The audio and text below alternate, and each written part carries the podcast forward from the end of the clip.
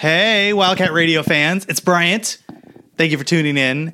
Adam and Ronnie are recording this week. They're going to give a podcast specifically on Arizona football news, Arizona basketball news, everything University of Arizona. In the meantime, Rob and I are in the midst of a 12 part series. We're breaking down every single Pac 12 team as part of our 12 pack radio podcast, which you can subscribe to on Google Play, TuneIn Radio, Apple Podcasts, and you can follow us on Twitter at 12PAC Radio at 12 pack radio. And we're getting a pretty good following, so I'm pretty excited about that. So join the party by following us over there. It's a lot of Washington fans. And there is reason for that because we are doing a Washington podcast uh, right now. This is the podcast. So we previewed with our friends at the Dawg Pod uh, the Washington football program. I did a big deep dive. This is a fascinating team. They will likely compete for the Pac 12 uh, championship in general, not just in the North, and are one of the best teams that could I don't think they will maybe but they could at least try to challenge to get somebody in that college football playoff. So I really like this interview. I thought it was pretty fun and I hope you enjoy it. Wildcat Radio.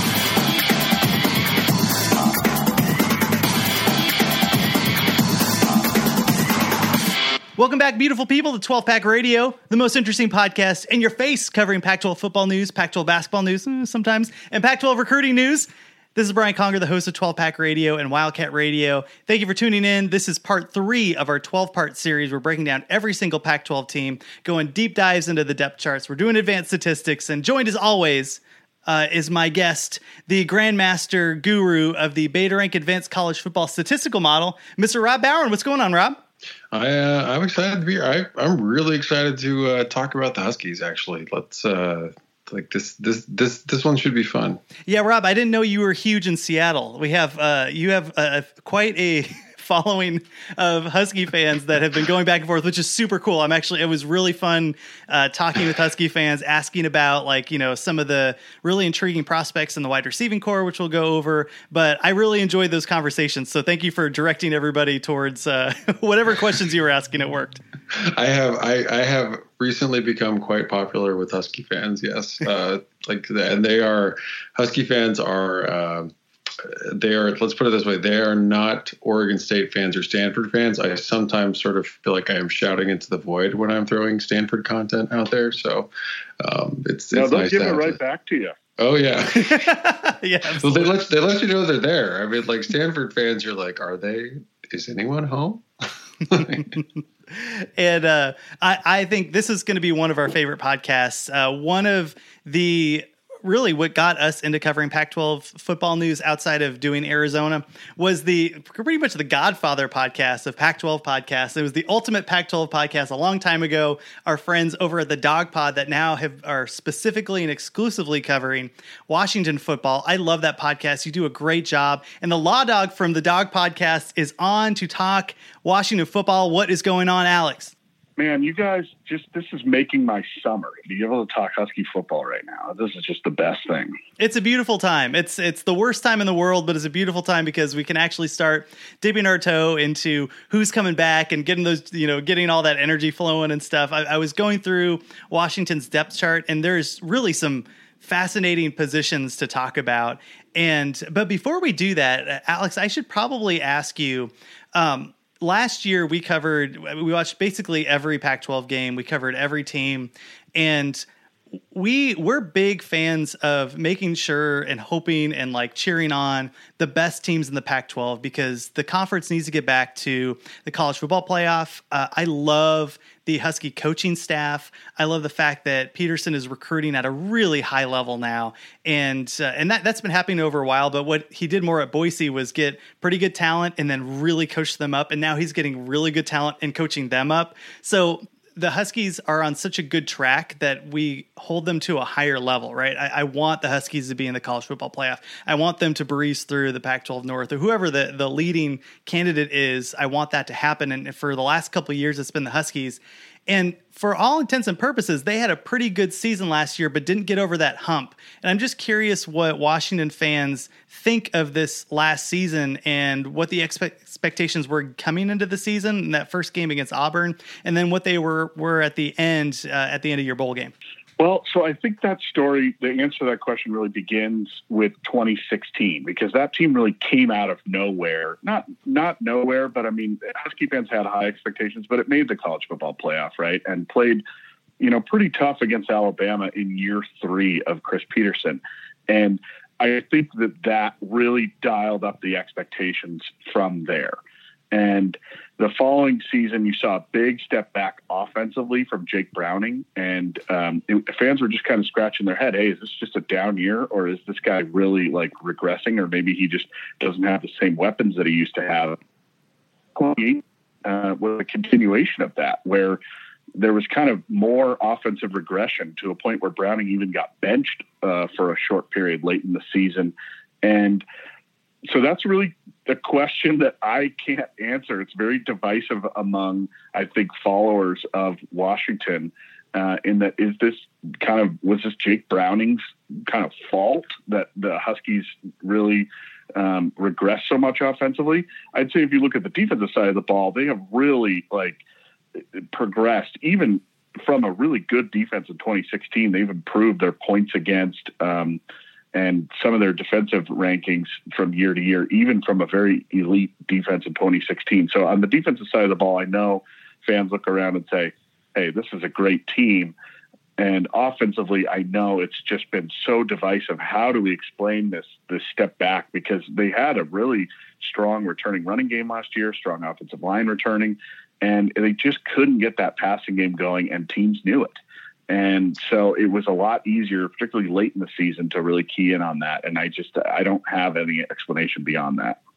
Washington's interesting in that like there I think that there is a big perception from Washington fans that um, that the the Huskies were bad on offense in 2017, and in advanced stats they were actually good, and they they had a they, took a little bit of a step back on defense um, in 2017. They were still a very good defense coming in at 25, but their offense came in at number 14 in beta rank.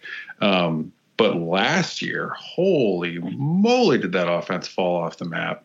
Um, I mean, they they graded out at number 49 in beta rank last season, and and I think we had a lot higher expectations, given how much returning returning production they had, and you know the the increased recruiting um, there that that they'd be able to sort of take a step forward. I, I think from the outside, I look at it, and I, I I really think people underrated Jonathan Smith as a play caller, and I say that because I think we saw at Oregon State he made a big difference from day one. Um, but I don't know. I mean, yeah, like I, a lot of a lot of Husky fans, I think, are sort of like they're sort of I think they're underselling 2017 maybe a little bit. Um, but I also think that there's there's maybe a little bit too much put on Jake Browning, like who was consistent, like had three years of good offenses. Everything you just said is the is something that the dawg pod would agree with. We've been saying that for all these years. Jonathan Smith is getting way too much crap from the fans. He was doing a good job. And all of this um, blame that was thrown at Jake Browning was a little bit too much also. I mean, he was without really any so the reason the reason I went back to 2016 is because you had on that team you had John Ross, Dante Pettis. Those guys went yeah. in the top two rounds of the NFL draft, and you know, he could just pick your poison at that point. He had Myles Gaskin, who's one of the greatest running backs in in uh, Washington history, and then every offensive lineman that started on that team either made first team, second team, or honorable all mention, uh, honorable mention, all Pac-12. That's unfair. In, in You're not allowed to do season. that. not, yeah, not in this conference. uh, well, at least at least at some point in their careers, right? So Karras being the one who finally, you know, so I think he that team was loaded. That offense was loaded. And so, you know, it was too easy I'm almost. And, and some of those games, I mean, just watching it, you know, when we were playing some of the worst teams in the conference, you could really tell. So, yeah, I think in 2017, the offense was still pretty solid because they still had Pettis, but they really did not have any reliable pass catcher coming back into last season, 2018. And except for Hunter Bryant, who then got injured in the offseason and didn't really play until the, the last month of the season. So I think that does explain a lot of it too. Yeah. So yeah, I agree. I think Browning and Smith have gotten too much blame over for the regression of the last couple of years when really it's kind of a it's it's kind of a more the blame can be shared a little bit. Well, that, the 2017 offense, I mean, they could really run the ball. They they graded out at number 18 in effective rush. They were 27 in effective pass, but you could roll into 2018. I mean, they graded out at 42 on effective rush. I mean, 49 on effective pass. So yeah, there, there's some regression on passing too, but the really big step back was running the football. Yeah, and so they lost Trey Adams for most of the season. Uh, their starting left tackle, who was kind of their anchor, and I think we talked at the beginning of last season, and they were returning two, maybe three starters. It was unknown whether Adams was going to play because of that um, knee injury. Well, the knee was fine, but he tweaked his back the week of the Auburn game, and he missed a couple of months. So. Um, so they were really only returning two on the offensive line from um, from 2016 or from 2017, I should say, and then also Gaskin uh, got really got hurt for the first time in his career against Oregon, and he had to miss a couple of games. So, yeah, it, the running game wasn't really the same last season either, and I think that that's one area where uh, you know fans I think could be rightly concerned going into 2019 here is that we, you know the running game wasn't special last season and you just lost you know your one of your all-time rushers well, let's get into the running backs then and talk that first. Before we do, we didn't do any of the housekeeping items. If you want to subscribe to the podcast, you can find us on iTunes, Google Play, TuneIn Radio, you name it, we're out there. You can follow us on Twitter at 12 Pack Radio, at 12PAC Radio. And Rob, where can people find you? People can find me at uh, Beta Rank Football, uh, Beta Rank FB, and then also at Sharp College Football. Yeah, and where, where's the Dawg Pod at? Come on, Alex. Throw it that So plug. we're at Dawg Pod. D A W G P O D, and then you can find me. I'm the Law Dawg Pod, L A W D A W G P O D. There we go. Yeah, follow everybody. Have a good time. A good time was had by everyone. Um, but let's get into the running back here because, uh, like you mentioned, it, it was. I was really excited about Myles Gaskin. It's always awesome when you have a second person and, and Ahmed behind uh, behind a top running back. I love that that one two combo. And Gaskin gets hurt and uh, I, I, was just really hoping I'm like, all right, man, here's your time to shine, and it didn't quite happen. Um, and I'm curious to see the guys behind him, right? Obviously, we know our number one, um, but you have somebody like McGrew who is like the number ten running back or top 10 running back in 2016. You have a freshman in Cameron Davis, a guy that came in um, as another top 10 running back. You got somebody like Richard Newton, who's a big guy. Um, and then you got some unheralded uh, guy like uh, Kamari Pleasant. So what, what, what do you have there in that unit? Because I could see a scenario where maybe two guys are sharing the load, or maybe they throw in a third guy with somebody really taking more of the shoulder, more on his shoulders than everybody else. But I just, I'm not quite certain where Washington is in regards to that running game. Yeah, well, I, I think that that's a great question. Ahmed has the skills and the talent, and the athleticism and the speed. I mean, he is, you know, he's as good an athlete as there is in the conference, frankly. But for whatever reason, the coaches are just reluctant to give him 30 carries a game, and they just weren't with Gaskin. I mean, they just they relished giving Gaskin 30 carries a game. So I don't know if that's whether it's because of his inside running capabilities or, uh, but they try to kind of use him more on the outside stuff. And then um, during that time when Gaskin was down, yeah, they they relied a lot more on Sean McGrew, a guy who was pretty highly recruited, but he's really small. And so, you know, he gets he has that low center of gravity and he's got some wiggle, but you know, if you can get him going down, um, you know, he's he's a small guy. So um, Kamari Pleasant, like you mentioned, kind of a bigger guy. He was more of a he was actually recruited technically as an athlete, right? He didn't really have a that known position coming out of high school and but you know a guy yeah again who wasn't really highly recruited we're going to talk a lot i guess about some other positions where washington has recruited pretty well but running back just kind of isn't one of them i don't think um, that's why I think fans are really excited to see Cam Davis. He is kind of the more high, one of the more highly recruited guys we've we've uh, been able to sign the last few years. So, um, you know, I I expect that they will really do a lot of mixing and matching, a platoon type situation. I know Ahmed will get his 15 or so touches because they were committing to that even last year with Gaskin. But um, as far as beyond that, I, I think it's a big open question. I don't want to poo poo what Ahmed did. I mean, 608 yards, 5.8 yards per carry and seven touchdowns. That's good, right? Like, and more than 150 yards receiving. Um, so it's not like you guys are, are starting and, from, and, yeah. And I loved him last year. I was so excited to watch him at the beginning of the year. Yeah, and, and we should say too, he was a little bit banged up himself. He was kind of more in the Bryce Love category where he was kind of just like a little bit banged up on that. I think it was a knee all season. So it was like he was kind of in and out. So, you know, I, I am anxious to see him fully healthy. But again, you know, he's a little bit more of a slender, higher center of gravity type of guy. So, you know, if he can stay healthy for that time, that may be why the coaches are reluctant to give him so much uh, work. Hey, one more question was Cameron Davis. Uh, did he, was he able to show up early, like and, and participate in spring, or are we going to see him in fall and kind of hear how he's able to get into the offense then? So he um, I don't think he was there in the spring. Um, I may be, I may have to stand corrected on that. I'll look that up. But but I think he's a guy that they really. I mean, he's going to have an opportunity. He's going to have a shot to prove himself because you know nobody's really taken that job and run with it. So let's talk. Let's talk the, the, the position that everyone is super excited about, yet we don't have a name starter. let's talk well, a little quarterback. You know.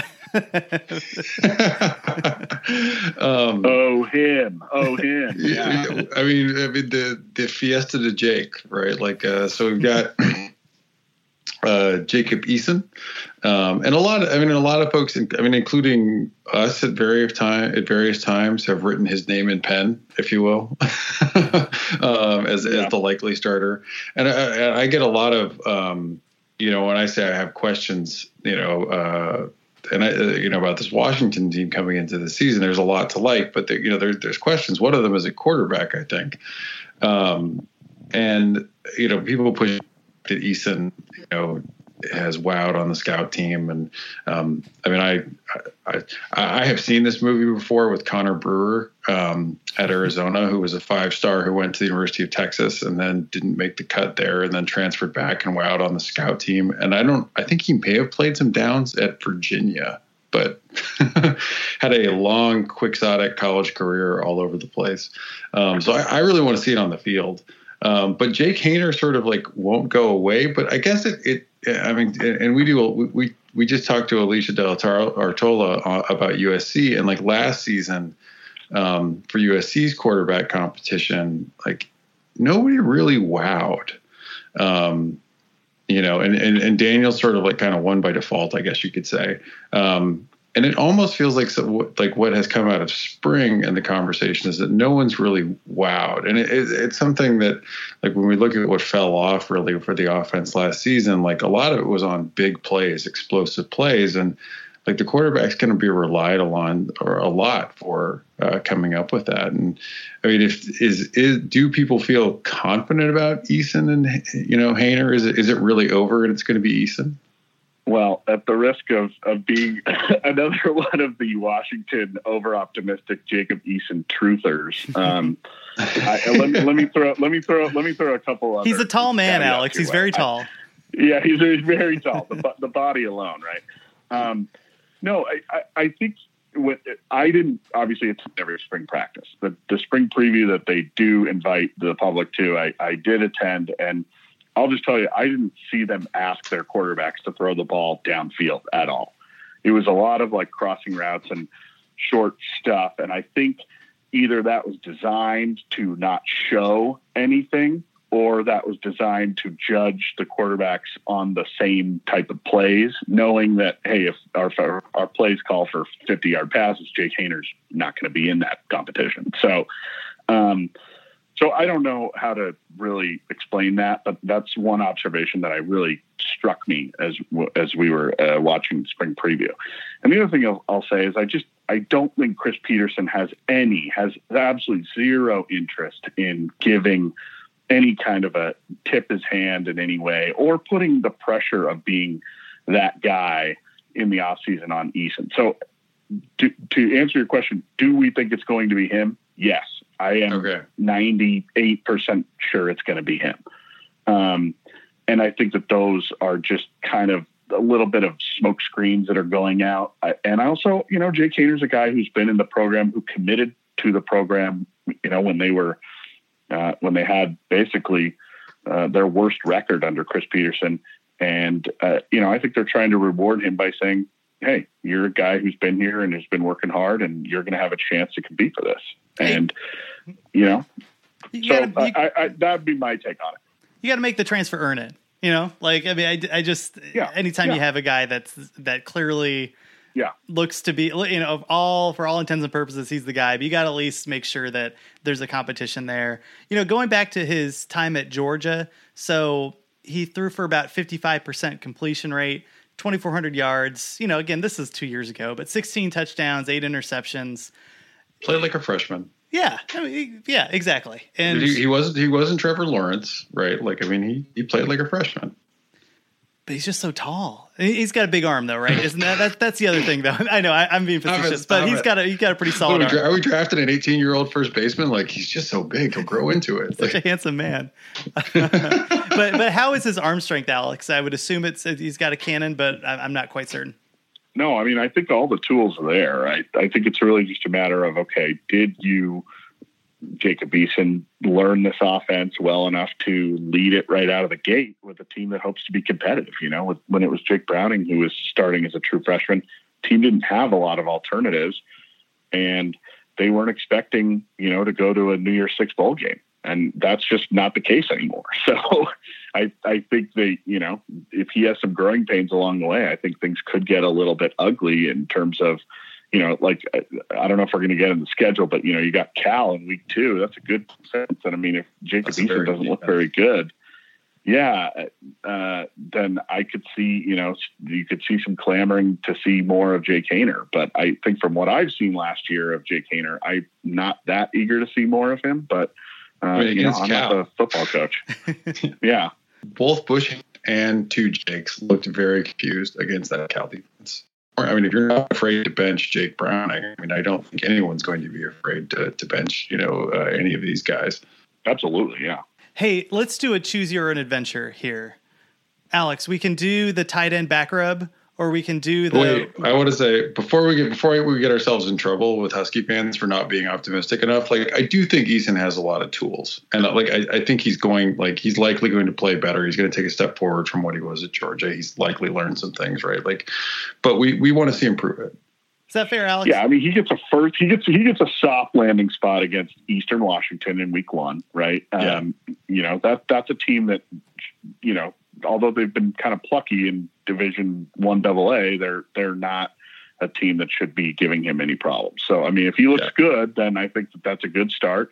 And then you've got Week Two to, against Cal to really see, you know, where he is against a, one of the best defenses you're going to see in Pac in the Pac-12 this year. So, I mean, if he really really struggles, then you know that's going to be another data point and we just have to kind of go from there i i personally am optimistic i i think you know you see a guy who had pretty decent numbers as a freshman in the sec um, I- expect that you know with a couple years down the road with you know coming back home where he wanted to go and um, you know he's been working with this team for a couple of years he's anxious to get out there i, I would think he's going to do better but um, Yeah. know, I know that Husky fans are overly optimistic. I do think that they should be a little more cautiously optimistic. Well, you know, you get the big player coming in, and I, I really hope that he tears it up immediately. And man, against the Cal defense, wouldn't that be awesome if after coming off that game, probably one of the worst games in uh, Chris Petersen's career, uh, going from that game to dropping, you know, dropping a forty burger on him, that would be awesome. I don't think that'll happen, but it would be really fun to watch, and it'd be hundred percent. Well, I'm glad it's at home. Oh yeah, I'm glad that's it's true. at home because I was I was I was in Berkeley last season and it was I mean we were just Oh. scratching our heads. We couldn't believe what was happening. But but that was Cal's really coming out party. You know they had really uh, had just three terrible games going into that week and no one really you know knew that they were for real. We knew we knew the defense. We we but the offense was like a comedy of error. I mean, you had It Brandon still was. McIlwain just It like still was. Yeah, and it, it and that day it was just handed off three times and punt. I mean, it, that was what it was Yeah. all day. So you know, they just said we're taking the ball out of your hands, quarterback, and letting our defense make a play, and that's what happened. So, Alex, we could do the the tight end back massage, or which top ten wide receiver is behind door number one? Uh, where where do you want to head right now? Well, let's get to our back massage because I just love talking about our tight end. Hunter Bryant is such a monster. I was so glad that he was able to get on the field when he was injured last year. I was so bummed about that because Um, and we talk about this on the podcast a lot. I think that tight ends, especially good ones, are cheat codes. It's really difficult for a you know five eleven undersized linebacker to cover. Oh, I don't know a a lumbering 6'5", 240 pound just physical specimen, and that's what you have in Hunter Bryant. Now he's only six two. I I just assumed that he was like six five or something like that, but a big dude. And even in five games, he was averaging 20 yards per catch. He had uh, 11 catches for 238 yards. I heard that in spring, he had a really good rapport with Eason. Can you talk a little bit about what he brings to the table and whether or not you think um, you're going to see a focus on the tight ends. And we haven't talked about the the backup guy, Cade Otton, who's awesome too, um, and really played his way onto the field. But how did the tight ends fit into this this offense? And am I over am I overblowing the connection between Eason and Bryant? Because I know it is spring ball. You know, it's kind of hard to to gauge, but it just seemed pretty promising. Yeah, I think I think that that is something that came out of the media a lot. And it's something fans latched onto because they're hoping that it's true. It, it also happened to be true that the top, I think, three or four receivers were banged up and not really playing in the spring. So, um, you know, I guess I'll let you kind of choose your own adventure on that one. But um, I, I think what makes Bryant so special is one, he's really got just a ton of athleticism. He can really jump. He can really run he had a monster game in the Apple Cup in just a torrent of snow at the end of last season, and it, it, I mean, it was just like he took over the game in a way in the second half. So, um, not to take anything away from Myles Gaskin, who had maybe one of his best games also, but just uh, Bryant, you could you really see what he does when he's just streaking down or across the field, especially against, like you said, an undersized linebacker or corner. So, uh, you know, and I think Eason is a guy who's starting off at six five, who can throw the ball up high and you know can keep that ball away from defenders, and Bryant can just go up and get it. And I think that's something the Huskies are planning on doing a lot of, especially in the red zone where they really struggled last season. So. Yeah, I think that is exactly what they want to see. Now, whether it plays out like it did in the spring with all that rapport, you know, remains to be seen. But, uh, but I think that's definitely something that we're going to be watching for. I was really impressed with because I'd never heard of this guy before. So Cade Otton, um, 6'5", 250 pound, true. I think he was a true freshman on the field. Um, you know, 13 catches, 174 yards. He had three touchdowns, but he really earned his spot there, filling in for Hunter Bryant. Is is there? Um, is there going to be? Are we going to see him on the field now that Bryant's healthy? Um, and you know, obviously he can fill in every once in a while, but uh, more in a in a prominent role. Is he somebody that can go out there and block, that can really earn his his keep on the field, or is he going to kind of be relegated back to uh, kind of bench time? Yeah, I mean, I think he was a, a pleasant surprise last season. He was a walk on who had had a really good spring going into last season. And everyone was like, oh, okay, well, here's a walk on who, you know, but we have Hunter Bryant. We don't care. And then it turned out Bryant had had surgery, and oh, but oh wait, you know he's now the backup to Drew Sample.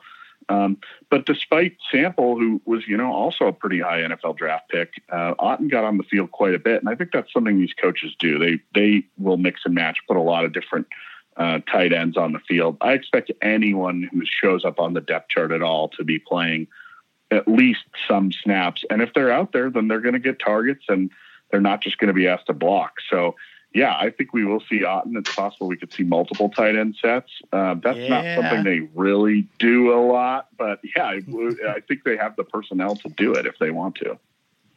Yeah, absolutely, and it's it's. I think it's something that if you if you have it, and um, you know, as we sort of transition and talk about the wide receivers, like you mentioned it, we're we're waiting for some. Uh, uh, there's there is some talent. There's definitely some guys that they've recruited. I mean, including bringing in a guy this year, Puka Nacua, who I think a lot of people are excited about. But if you look at sort of like where the the the best returning production is, and there's almost everybody's back for the wide receivers. It's among your slot receivers.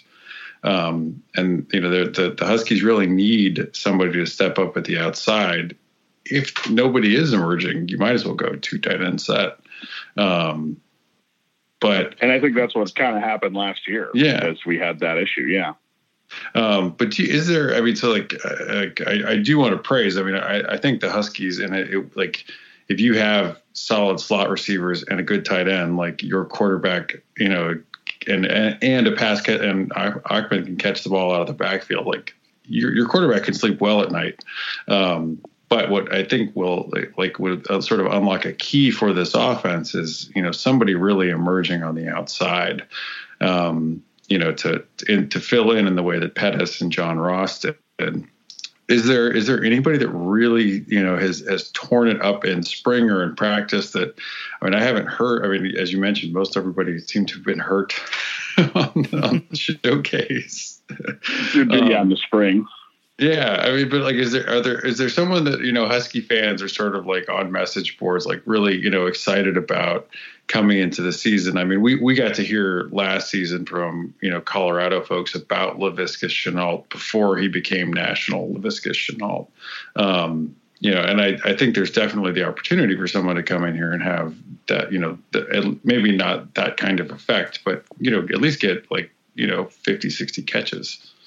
Yeah, I mean that was the big question going into last season, and you're right; it just wasn't really answered. Um, you know, Aaron Fuller really started out the season as that guy. He, I think, he had 100 yards against Auburn and and had a really nice catch on the sideline. I can't remember if it was him or Ty Jones who scored a touchdown that game, but um, you know, it looked good early on. But for whatever reason, Fuller started dropping off. Um, Quinten Pounds, who's a guy who kind of had a few games where he at the end of 2017 gave fans hope. You know, wasn't really on the field much um, due to injuries and and whatnot. And so the fans were, I think, really last year looking to Ty Jones to be that guy. He's kind of more of your six three, you know, runs like a gazelle kind of receiver, and he definitely had his moments, but he just had didn't really break through in you know a full season of work, and he really had the opportunity. And so um, you know, I think if you ask the fans, they're looking forward to seeing some guys who really haven't been on the field so far. They kind of, you know, prefer the devil they don't know right now. and uh, and and uh, I'd say the guy who really had the spring was Austin Osborne, and because in that 2018 class we signed really two um, two really highly recruited guys, Marcus Spiker and Austin Osborne. And Spiker is the guy who's all the tools and all the natural talent. Um, but he just, for whatever reason, has not really earned his way onto the field yet. Osborne is the guy who in the spring was just catching everything thrown his way and looked a lot more polished. And so I think he's probably the first one of those two to be on the field. And then, like you mentioned, uh, Puka Nacua you know, I think one of the reasons the Husky coaches really targeted him and really put a lot of resources into recruiting him at the end of the last cycle was he is just so kind of considered to be game ready.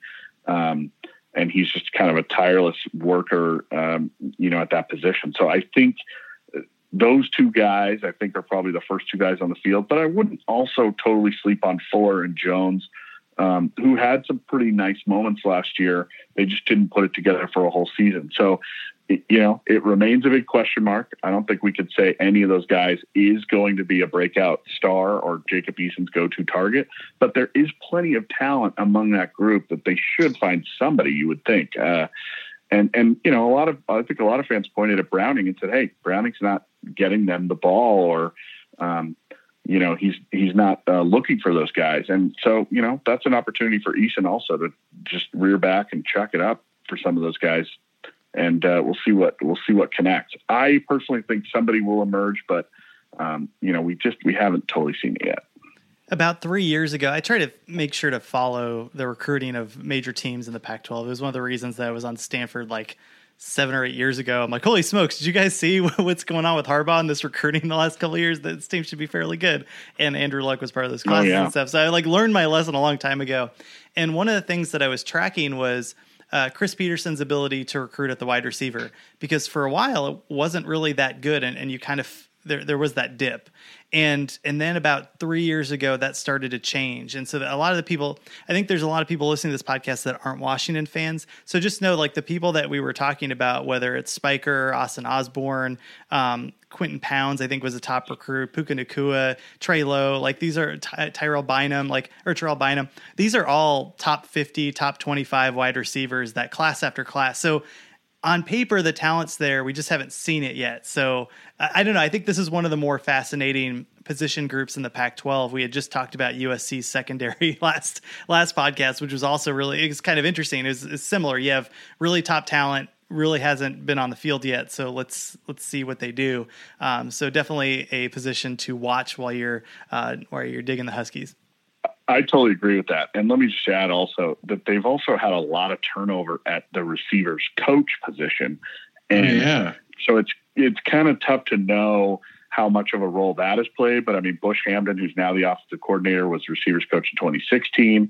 Then in 17 and 18, they had a guy named uh, Matt Lubick, and uh, he has kind of moved on, whether he was asked to leave or left on his own but he's not there. And they've the they've hired Junior Adams as their new uh, receivers coach, who's getting great reviews, especially on the recruiting trail. But um, so you know, a lot of turnover on something in the staff area is like makes it difficult to develop players as well. Yeah, and, and Lubick went to uh, he's like the vice president of a credit union. Like he left coaching football altogether. really? Like his yeah, yeah, like his, his yeah. he's he's Sonny like I so he's Sonny Lubick's kid, and Sonny Lubick was like a legend coaching Colorado State in Fort Collins.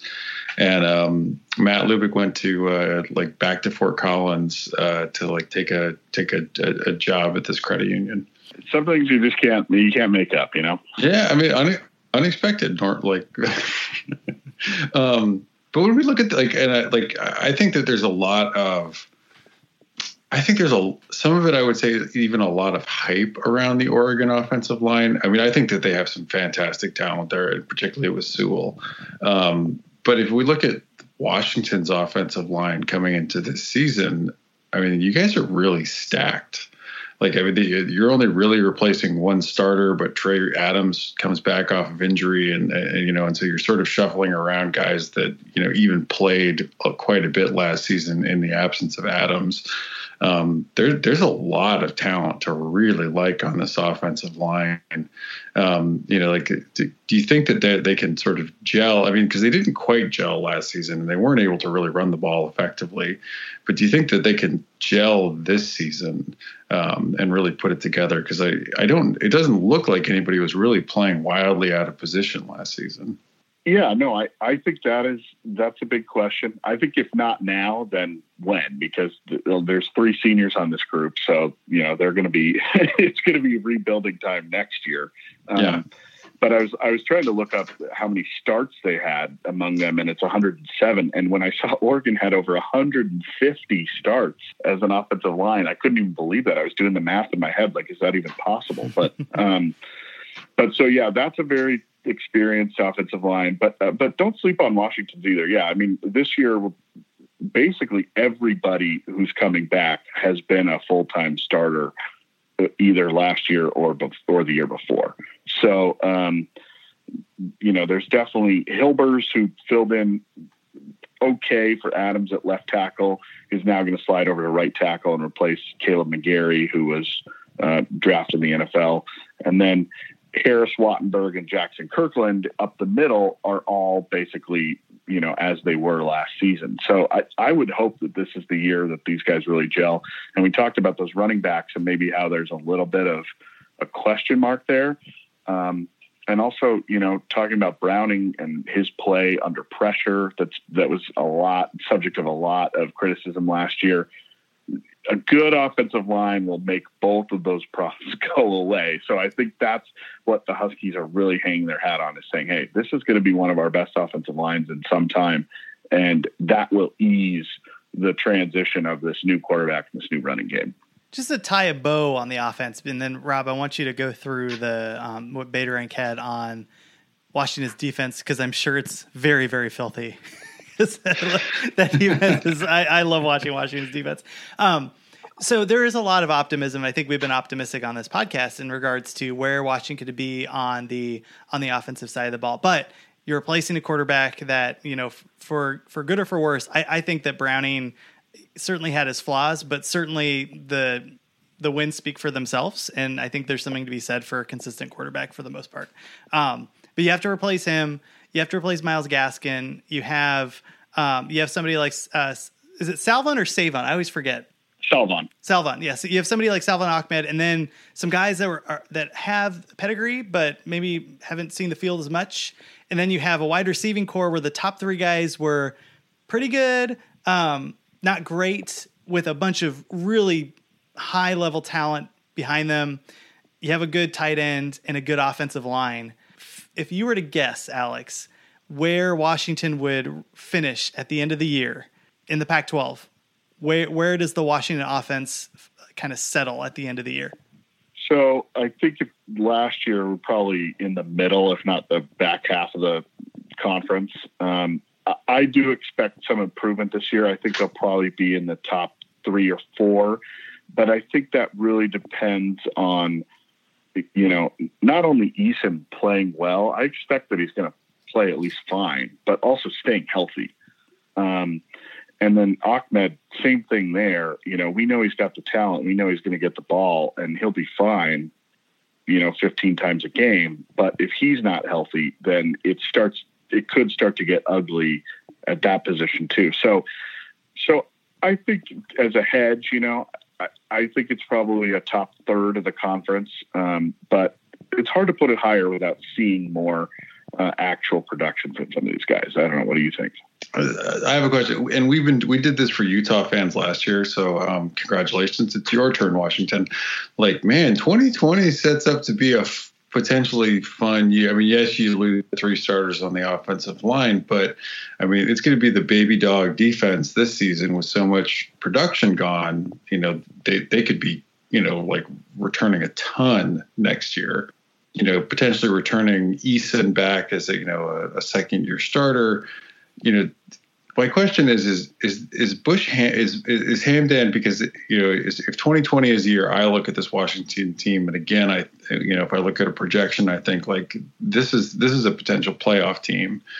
You know, is Bush Hamdan does he have to show that he can do it this year because I if if I'm Chris Petersen and I know I have that kind of talent coming back, and if they underperform this season and don't look like there's a step forward, I feel like you got to make a move, mm. you know, to to to go get somebody to to to maybe get you there.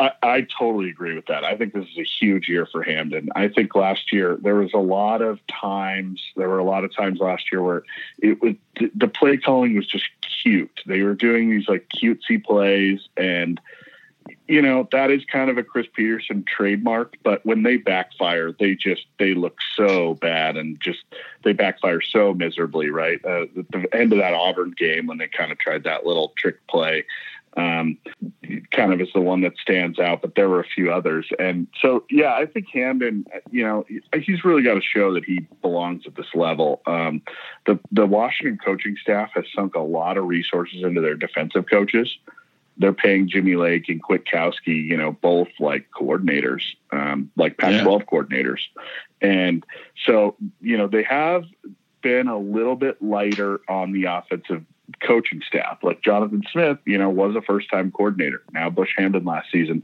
was a first-time coordinator. So I do think that yeah, this is a huge year for Hamdan, and yeah, I think Petersen, like fans, probably has 2020 circled on his calendar as well because yeah, you're right. It's that's a team that looks like it could be really good if things go according to plan. And just the way that they've recruited behind the group that's in the two deeps this year, um, you know, particularly in places like the offensive line where they're going to need to replace bodies. So I, I think that 2020 is shaping up to be a big year, and and that means 2019 is a pretty big year for Bush Hamdan.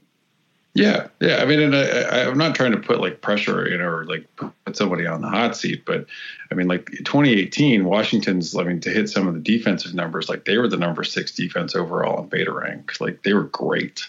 Um, and you, you know, the year before in 2017, they came in at 25. They had a little bit of a step back with some of the, you know, the, the losses they had, particularly in the secondary. But man, last season, like they really turned it up and, and bounced back. And I mean, one of the things they did really well is really contain explosive drives. I mean, they ranked number five, so they did not give up big plays. They really made you go the length of the field against them.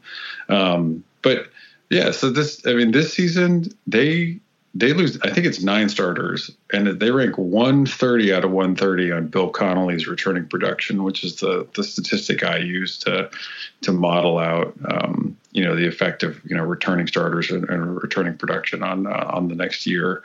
Um, there's a lot of uncertainty about the defense, and, and and but they still project to be good because even when they lose production, Kwiatkowski and Lake, you know, generate out a, a solid unit. Yeah, I, I think it, it kind of yes. I mean, everything you said is correct. I I think though that you know most teams don't just play with a starting eleven. You know, there's yeah, there's oh, another yeah. few guys in there who who get a lot of work, and those guys will be back for Washington and will be starters this year.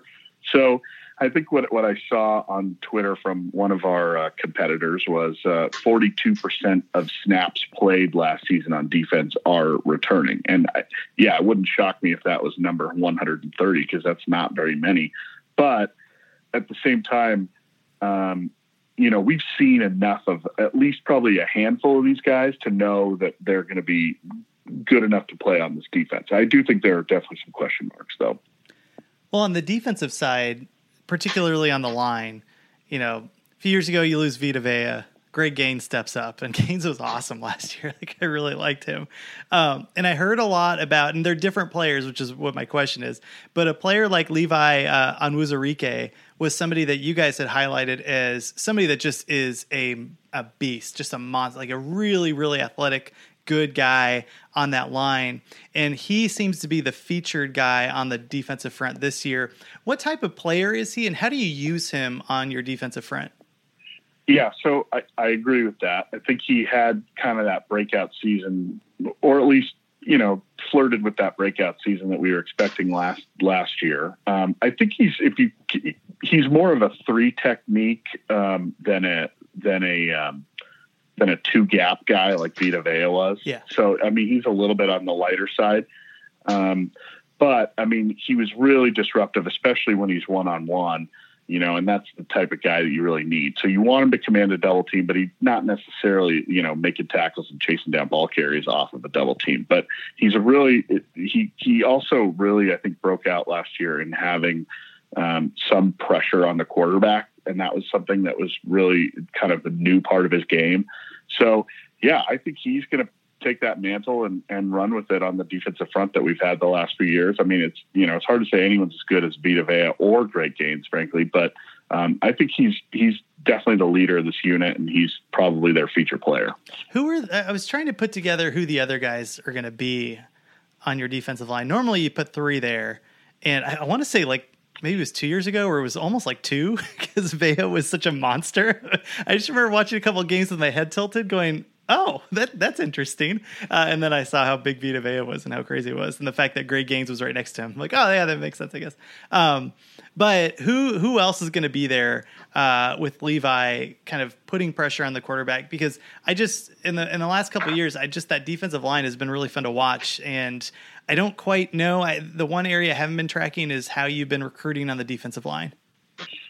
Yeah, so I think kind of the way I look at uh, really all of these position groups that we're going to talk about here is there's kind of your inside and your outside guys. And on the inside, actually, we're pretty good both on the line and linebacker, but the outside guys are kind of a question mark on both mm-hmm. of those spots. And um, Benning Potoa'e was kind of an, a defensive end for us the last few seasons, and they're actually going to move him um, he's range is like a 285 pounder.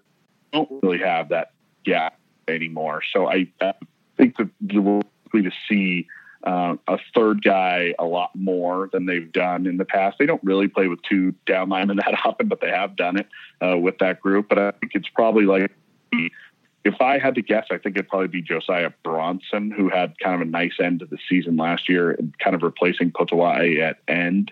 But a guy who really you know, made moves in the spring was their freshman Taki Taimani, uh, who used to go by Sam Taimani, and everyone was talking about him uh, throughout the spring. And so I think it's possible we could see him as a true freshman uh, getting quite a bit of work down there.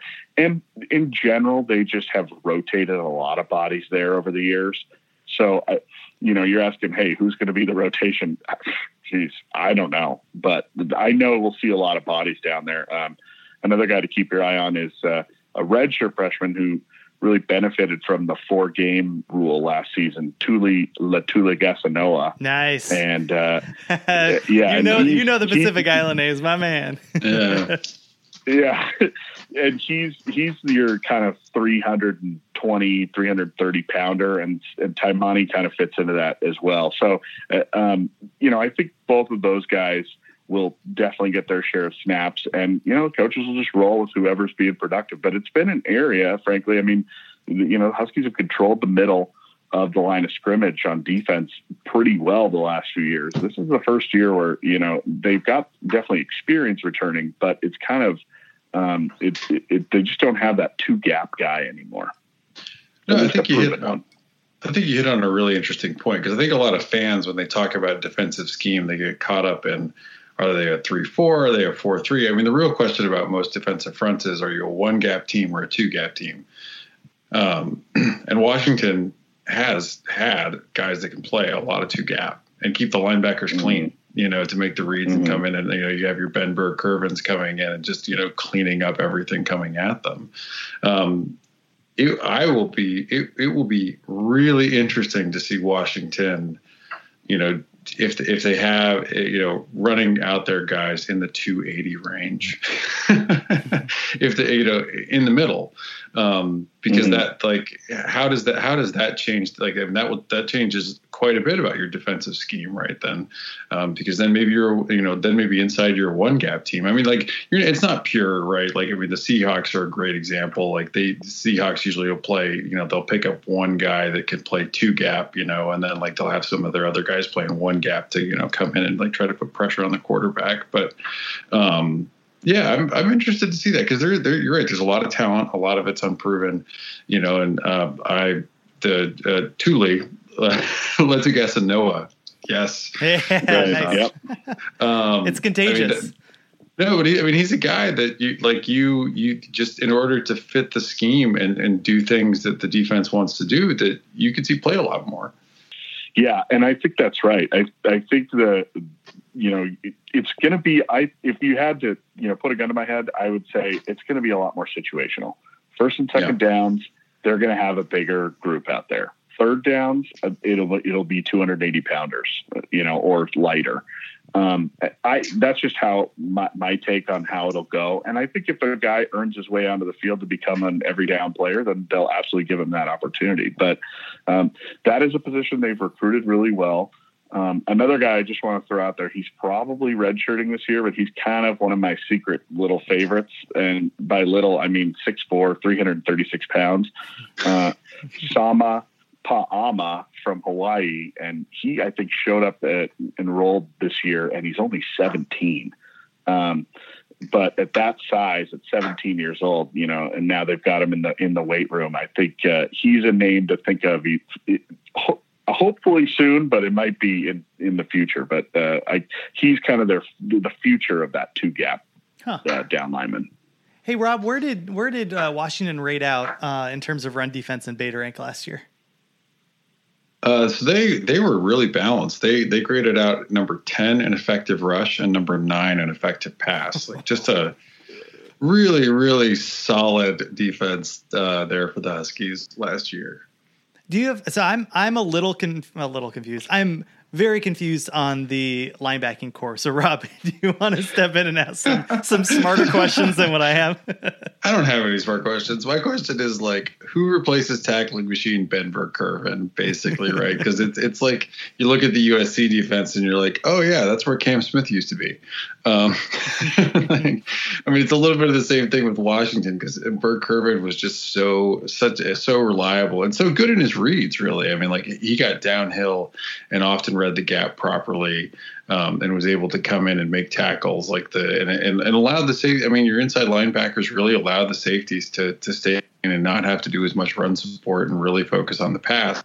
Um, you know, again, like there's there's a lot of talent backing position, and I, I believe you actually returned that your return a starter who went out in the Rose Bowl with an injury. Um, but yeah, like I mean, how do we? How do you guys feel about the linebacker? Core coming in. Like this is this is this is, is it's not as bad as like the secondary where literally everyone's gone off to the NFL. But so I would actually I would I would take a little bit of exception with that because I just I, the coaches that we have in the secondary and the way we've recruited that position, I'm actually far less worried about the secondary. Oh no, no, I mean like yeah. No, I'm not. I'm not. I'm not taking away like the the secondary is a strength of the team, but yeah, no, and I think this is a huge issue because they actually did a decent job recruiting this position, but they've had more attrition at linebacker than anywhere else probably on the team. Um, so you mentioned DJ Beavers, or maybe you were referring to DJ Beavers, yeah, right? He yeah, kind of had to medically Beavers, retire. Yeah. He was a guy who played really well when he had his chances, but he just he couldn't stay healthy, and finally he just decided to hang him up. I mean, he was a guy who we were looking forward to having this season as a full time starter for the for the first time. Um, uh, but then they've also lost guys to other programs. Camilo Eifler was very highly recruited guy out of California, and then Brandon Kaho out of Nevada, who ended up going to Alabama kind of on the 11th hour. So, I mean, you know, if those guys are all here and healthy, we're talking about how awesome these linebackers are, but that just isn't how college football works. So um, we're talking about how there's nobody coming back. Um, Brandon Wellington is a senior he's probably more in the Ben Burr-Kirven role as the middle guy. Um, he's actually, I think, pretty talented. He's played really well. I don't expect him to be an All American, so I, we're going to have a drop off from Ben Burr-Kirven, but I think he'll at least solidify that position. Other than that, I really can't tell you who is going to be on the field. I mean, um, Kyler Manu is um, he's another guy who's a senior who's just kind of been working his way through the program. I think he's probably going to get the first snap at the other inside linebacker position. Um, and then when you kind of move outside, there's some guys who have all had their moments, but nobody's been really uh, spectacular in the times that they've been on the field. And that's Joe Tryon, who's who started to come around a little bit at the end of last year. Ryan Bowman, who's been in the program, who's a walk on, um, and who's been in the program, and who's fine, but um, you know he, he's been losing playing time kind of in these last few years to guys like Tryon, and then another guy to keep your eye on is Ariel Ngata, who's another outside guy who's really more of a strictly a pass rusher, uh, outside linebacker. I don't know that he's um, you know on the field and coverage all that often. So I, that's my kind of best guess. Um, and then I'll throw a little wild card at you. Edefuan Ulofoshio, who uh, is a walk on from Alaska, of all places. I mean, this is just so Chris Petersen, right? And uh, he actually forced two fumbles on special teams in a game last season. And the coaches are like, oh, wait, who's this guy? You know, we're going to give him. So he could actually, with all this kind of open open spots on the depth chart, he could actually end up playing his way on there. That wouldn't surprise me all that much either. So those are some names. And then I didn't really even get into the, some of the freshmen. I mean, they're going to have chances. So uh, yeah, I think linebacker is wide open, and it's kind of a big question mark. And until that gets answered, I don't know that you could say Washington's going to have a top ten defense this season. Yeah, it sounds like there's a likely drop off on the line and on the linebacking corps which uh, uh, I mean, like the secondary, I think is going to be stacked with a lot of talent on paper, and we'll go through that. But is, does that sound like that will be the case in regards to those two? I think I think it's especially linebacker. I think there's I think it, it's only fair to expect a big drop off. D line is one. It's kind of like the receivers you were talking about on the offensive side, where they've actually recruited a lot of talent there, and it's going to just kind of be interesting to see it play out and whether it's ready to blossom or not. So I could see it kind of going that way where there's a drop off, but I could also see them um, having some good players emerge. So, um, you know, that's one I'm, that's the one I'm really, really looking forward to seeing uh, when they hit the field in August, or uh, September here. Yeah. And to be fair, right. Top 10 run defense. so, I mean, like, yeah. even if you drop to 20, that's, that's still pretty solid. Yeah. So I, I will I, I, like the last time Washington, which like 2016, Washington graded out number two against the pass in beta rank. Like they were just excellent. Then they lost some guys to the NFL. The next season they graded out 35. Then they bounced back last season. They're number nine. Like, I mean, I, I is it fair to expect a little drop off in the secondary? I mean, like don't these guys have to get their don't they, with don't kids they, gloves? Like I mean, but I mean, don't I mean these guys just a tiny a little wet, right? Like, come on. I, I, mean, I guess so I just say because like I have Washington fans that are like, no, there's no such thing as drop off. I'm like, I have the numbers that drop off in 2017. Like, come on, like it happens. Like people are human. All right, so I am I'm really excited to be able to talk about these DBs. I, I, know it's it's hard to expect them to be top ten, right? We haven't seen them on the field enough. I I totally understand that. Um, but I mean, you look at Keith Taylor. He's going to be on one side, one corner. He pretty much has a full season under his belt, and he's probably our biggest corner. Uh, he's the guy they match up on the Arcega White sides and the really big receivers. Um, and so I, I think he's one guy I'm not really worried about. Then you got Myles Bryant, who's basically been a two or three year starter at the nickel position. And now they're talking about moving him to free safety where they really do have some kind of some needs. Um, he's a super fast, really sure tackler. I think free safety will actually be a good spot for him. And then um, you look at Elijah Molden. He's the guy who has won uh, who won last spring the best hands in the room, which is the award they all fight each other over. Um, and so I think he's looking at at least one of those spots as well. And then you got a guy like Kyler Gordon, who I haven't even mentioned, who who just made uh, I think it came out today or yesterday. Bruce Feldman's uh, freak list. He was on that list as kind of one of those freaky athletes, those twitchy athletes. So it's a cool list. Um, if you haven't checked out the freak yeah. list, check out the freak list. It's a cool list. Yeah, it I mean, we really have cool. I have a freak really list, but it's a little bit different. I mean, we don't have to talk about that here. Here's yeah. So yeah, no, I, I, think you look at those four guys, and you know, we typically play with five DBs, um, and so yeah, I think those four guys are going to be solid. I think where you really have an issue is strong safety, where we're replacing Taylor Rapp, and we just don't really seem to have a natural replacement for him. And the guy who did play it for him in the Rose Bowl, Brandon McKinney, you know, how much does it stand out when you're watching football, right? And you see a bad secondary play. Well, for us, we've been so spoiled the last few years. We've been watching this great secondary, and Brandon McKinney in the Rose Bowl just like stands out like the sorest possible thumb. He just had a really bad game against Ohio State, and so, but I mean, he's kind of there as you know, he's the he's the strong safety in waiting. So it's possible we could see a freshman or one of these kind of highly recruited guys um, take over that role. But as of now, he's the starter.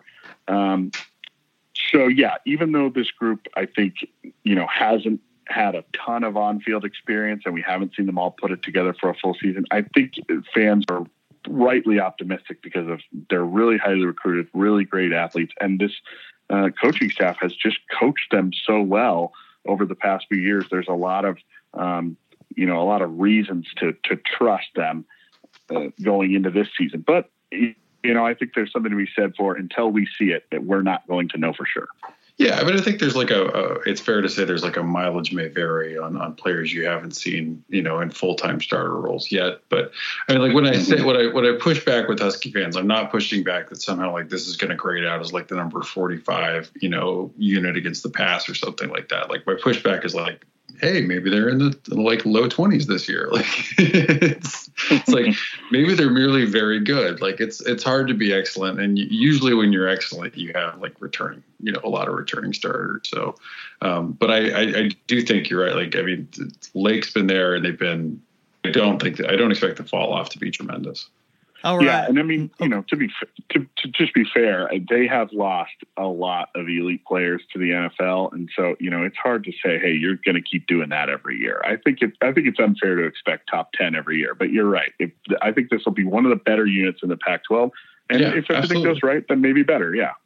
All right, Rob, hit him with hit him with the, the hardest question in the world. What, where does Beta Rank have their season win total? so Beta Rank projects Washington to come in at number twenty one. That's number two in the Pac twelve, and like the the the like the workhorse projection model that I run. Um, they have uh, and what I'm sort of forcing all of our guests to go through and do is Beta Rank projects Washington at eight point eight three wins. Um, and almost six conference wins, like 5.99 wins in conference. So, would you take the over or the under on that? Uh, the, those wins. I mean, that's you get Utah this year. You still have, of course, you know, Cal eases up a little bit in the non-conference. There's no Auburn there. Um, but you know, like it's it's there's there's some tough games on the schedule. So you know, would you take the over or the under on the uh, almost nine wins, eight point eight? You know, I'm a homer. I'm going with the over.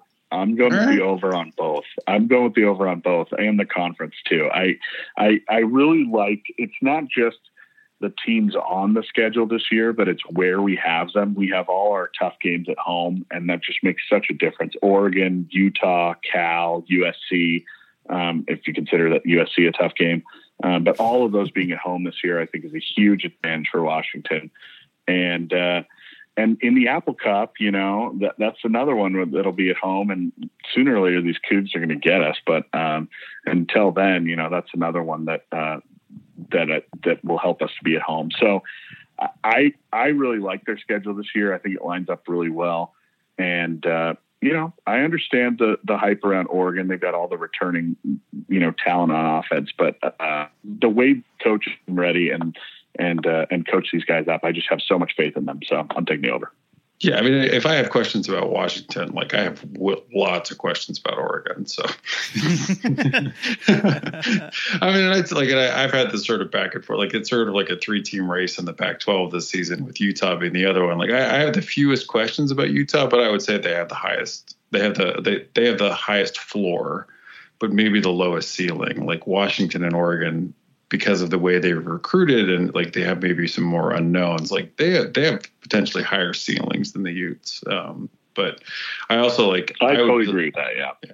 I'd be I, I'm happy. Like I would be happy if I was like you do have Cal right off the bat, but you don't have to face Bradlee Anae and Fotu right off the bat against Utah because those two guys are monsters. And like everybody's talking about Justin Herbert, and I'm like, no, no, no. The best two players in the Pac-12 are Bradlee Anae and Levi uh, Fotu at Utah. Those guys are un- uh, phenomenal.